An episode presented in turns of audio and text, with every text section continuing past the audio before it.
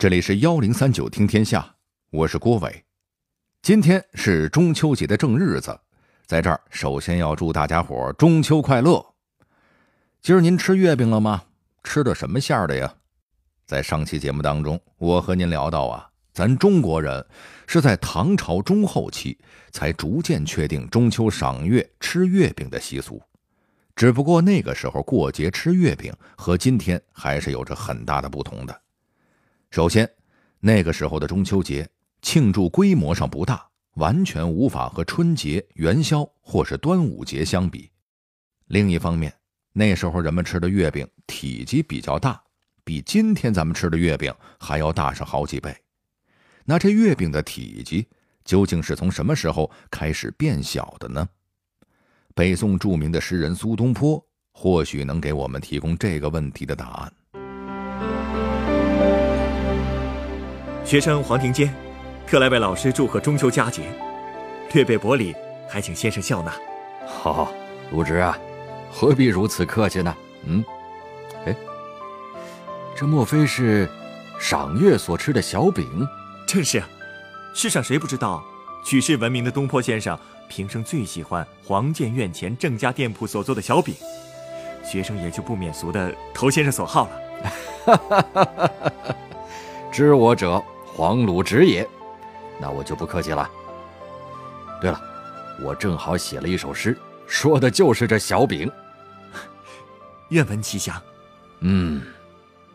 小饼如嚼月，中有苏和饴。莫品其滋味，相思泪沾襟。先生又想念故乡了吧？中秋佳节，家人团聚，而我父母都已仙逝，如何能不思念呢？先生也别太伤感了。哎。这首诗该取个什么名字呢？哈，我想，既然小饼是赏月时吃的食物，此诗不如就叫月饼吧。上期节目我跟您提过，传说中月饼的名字是杨贵妃起的。除了那个传说之外，另一种观点认为，月饼的名字。其实是从苏东坡那儿来的，根据的便是小剧场里的那首诗。当然了，不管月饼的名字究竟是从谁而来，有一点可以确定，就是在苏东坡生活的那个年代，中秋节所吃的月饼形态已经和今天人们吃的差不多了，而且大家也越来越重视中秋节了。那么从那以后，历朝历代又是怎么过中秋的呢？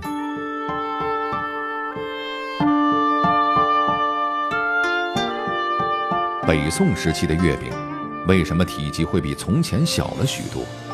那时候的中秋节，除了月饼之外，人们还能吃到怎样的美食？元末明初，月饼真的被当成过传递信息的工具吗？民国以后，中秋节还有哪些特殊风俗？幺零三九听天下，郭伟继续和您聊聊中秋节与月饼的那些事儿。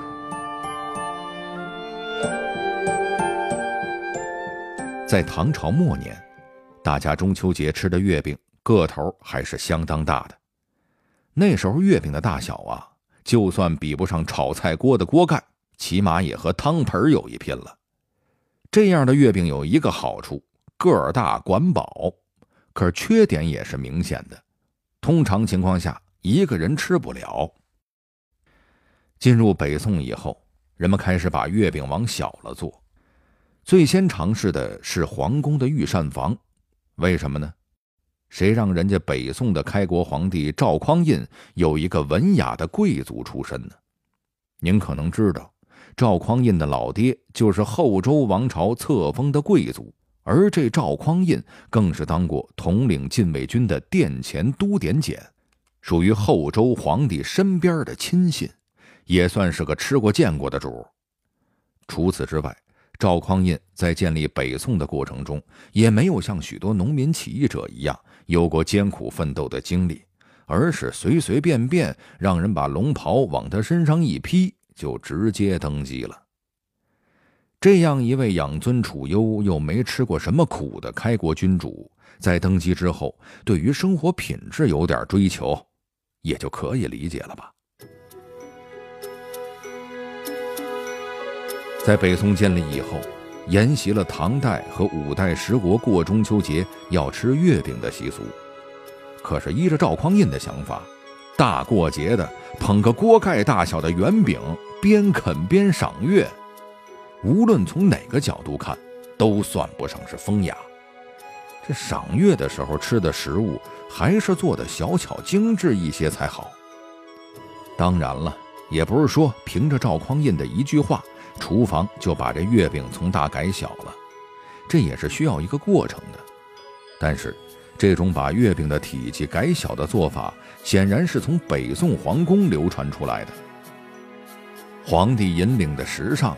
自然也会受到百姓的追捧，大约就是从那个时候起，赏月的时候吃的饼与平时作为主食所吃的糊饼开始有了区别。人们为了区分这不同类型的饼，干脆替缩小后的月饼起了个名字，称它为小饼、月团，或者干脆像苏东坡一样，就管它叫月饼。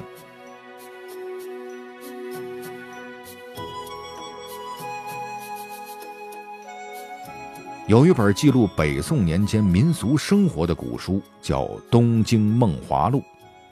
这本书放在今天看来，简直就是一本东京汴梁旅行指南，或者是北宋的大众点评啊！书里专门描写了东京汴梁城里几家有名的饼店，这其中又以武城王庙前海州张家的饼屋和黄建寺前郑家的饼铺生意最好。两家店铺各有烤炉五十余个，炉火日夜不息。平日里，饼铺能够制作蒸饼、糖饼、门油、菊花、随饼等各种主食；而一到中秋节前，则是集中力量做月饼，来满足整个东京汴梁城里百姓们的过节需求。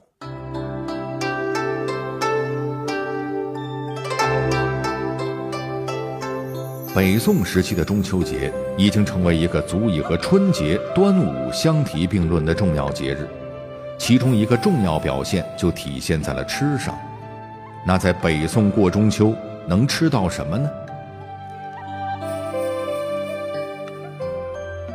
在吃的问题上，还是用北宋的著名美食家苏东坡先生举例吧。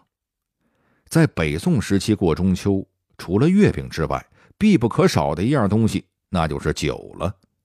比如我们中学时候都学过苏轼的那篇《水调歌头·明月几时有》，开篇序言他就写了：“丙辰中秋，欢饮达旦，大醉。”听听，何止是喝，分明是喝了一宿啊！其实不只是苏轼，那个时候的人们过中秋的时候都会喝上几杯。同样是在《东京梦华录》里，也曾专门写过，每逢中秋时节，各家店铺都会拿出新酿的好酒来卖。为迎接节日，这些店铺还会挂出全新的酒旗招揽顾客。对于一些知名的酒店，有的时候刚过晌午，店中的好酒就已经是售卖一空了。除去喝酒之外，北宋人在过中秋时，还有一样食物是非吃不可的，什么呢？螃蟹呀。今天其实也是如此。中秋时节正是河蟹肉肥上市之时，而北宋的时候，人们就已经很爱吃蟹了。烹饪的方式也是多种多样，有蒸熟了直接吃的，还可以炒着吃，也可以做粥吃。还可以撬开蟹壳，将蟹肉与鸡蛋混合，填回壳里，再上锅去蒸。方法是多种多样。除此之外，中秋时节也是多种水果上市之时。史书记载，北宋中秋节上市的水果包括石榴、枣、梨、栗子、葡萄、橙子和橘子。如此丰富的食物供应。难怪北宋人会把中秋看成是一个重要的节日了。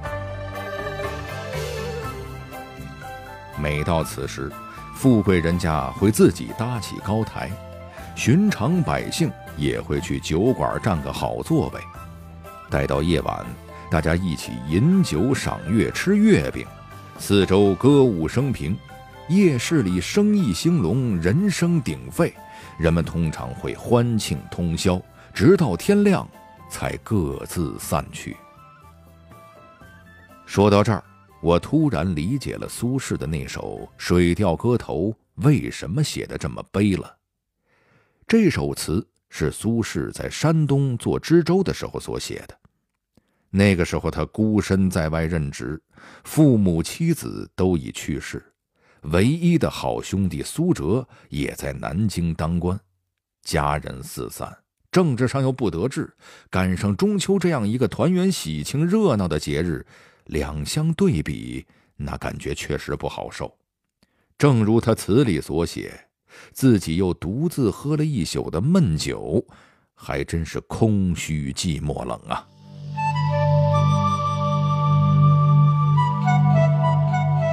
宋朝以后，中秋赏月吃月饼的习俗逐渐被固定了下来。元朝基本沿用了这个习惯，而在元末明初，月饼居然被当成了一种传递起义信息的媒介，这又是怎么回事呢？宋朝以后，人们对于中秋赏月吃月饼的习俗已经算是彻底接受了，不光是中原汉地的人。就是外族来的统治者也一样接受了这个习俗。按照元朝的史书记载，一三零九年的中秋，元武宗海山就与一群嫔妃一道，在元大都皇宫内院的太液池边饮酒赏月。酒宴吃到高兴之时，几个能歌善舞的嫔妃还主动下场跳了一段，以博得皇帝的欢心。作为蒙古族统治者的海山皇帝也跟大家感慨：当年有西王母在瑶池宴请周穆王，世人都以为那是极乐之事了。朕却觉得，如今在这太液池边与大家赏月饮宴，这快乐的程度丝毫不逊于西王母啊！您听听，这皇帝明显是借着过节高兴，喝美了。除了皇家之外，民间也一直保持着类似的过节习俗。有个传说从侧面印证了这一点，说是元末明初之时，朱元璋憋着召集各地同伙，约定日期同时起义。可是当时元朝已经对他的行动有所察觉，加强了各地的监管，搞得起义军们通信联系十分不便。为了解决这个难题，朱元璋想了一招，他让人做了一批月饼，在月饼馅里塞上纸条，写好约定了八月十五共同举事的消息。在中秋节前，他将月饼分送到各地的同伙手里，遇上官军搜查，一看是月饼，也就轻易放行了。毕竟谁也不会把月饼掰开检查，不是吗？就这样，起义的消息。及时通知到了各地，大家在中秋节同时起义，一举推翻了元朝的统治。朱元璋是否真的干过这种拿月饼当通信媒介的事儿？史书上倒是没有记载。不过明朝人对月饼的喜爱倒是达到了一个历史新高峰。根据史书记载。明朝人过中秋时，已经开始流行互相赠送月饼了，而且这月饼不能单独送，您得置办上西瓜、藕等其他的食物，打包送礼，取一个吉祥的含义。而且在过中秋的时候，明朝人也开始有了祭月的习惯。每到八月十五，家家都要摆上一个供桌，把月饼、瓜果等祭品摆好。等月亮出来了，就焚香祷告，以示祭祀。等祭祀完毕了，大家再把贡品撤下，摆上酒宴，一家人欢聚一堂，赏月吃喝，欢饮达旦。同样是在明朝的史书里，也记载了对吃剩下的月饼的处理方式。首先是这剩下的月饼可不能扔，扔了可是大不吉利的事儿。正确的方式是把月饼包好，存放在干燥的地方，等到一年的岁末，全家人再次欢聚一堂迎春节时，把剩下的月饼取出来吃掉。这时候的月饼可就不能叫月饼了。得叫团圆饼，取一个团圆吉庆的好彩头。说实话，吉利不吉利的我不好说，我就是觉得吧，在没有防腐剂的明代，把月饼放上好几个月再吃，大家吃完了真的不会闹肚子吗？民国以后，人们依旧沿袭着中秋吃月饼的习俗。在大文豪鲁迅的记忆里，他的故乡又是怎么过中秋的呢？民国时期，各地中秋的风俗略有不同，不过大体上还是相似的。关于这一点，鲁迅先生应该是很有发言权的。由于他很小的时候就离开了家乡，外出求学，多年的漂泊经历使他对中秋这样的团圆节日。格外情有独钟。具体的表现是，在他留下的日记中，从一九一二年直到去世为止，每年的中秋，他都会留下专门的记述。从这些日记里可以看出，鲁迅先生最怀念的是家乡的一种素家沙的月饼。为此，他还专门写过一首名为。中秋的诗，也正是在这首诗后面的注释里，他的弟弟周作人对这素家沙的月饼做过专门的注释。原来，这是一种江浙一带手工制作的素月饼，通常重约四两，也有店家为了追求影响力，专门做出十斤左右的大个月饼来。这种月饼最主要的功能是为了中秋拜月之时充当祭品。那这中秋拜月又是怎么回事呢？中秋拜月的风俗与明代祭月的风俗相似，只不过拜月仪式通常只允许妇女和儿童参加，所以那个时候民间有“男不拜月，女不祭灶”的说法。意思就是，年末祭灶的仪式一般只有男人参加，而中秋拜月的仪式则是女性的专属权利。在周作人的笔下，拜月之时，除了要准备素袈裟月饼之外，还要预备下四色水果和南瓜、西瓜等食物，还要预备一碗凉水。等妇女儿童祭拜完毕，就用手蘸着凉水涂到眼睛上。取一个眼目清凉的寓意。当然了，儿童们最喜欢的自然还是拜月之后分享贡品的时刻。这个时刻估计给很多当年的孩子们留下了美好的印记，以至于鲁迅先生时隔多年仍然对那块素家沙的月饼念念不忘。从古至今。中秋节和月饼一直是中国人心目中两件紧密相连的事物，仿佛提起中秋必然会想到月饼，而提到月饼则一定会想到过节。时至今日，这个节日和这种食物早已经拥有了超过它本身价值的特殊含义。无论我们身处何处，是否是孤身一人，好像只要吃上一块月饼。就会相信，自己与故乡和亲人并不遥远。好了，这里是幺零三九听天下，我是郭伟。最后，我代表节目编辑于达、程涵，小剧场配音宝木、晨光，录音严乔峰，感谢您的收听。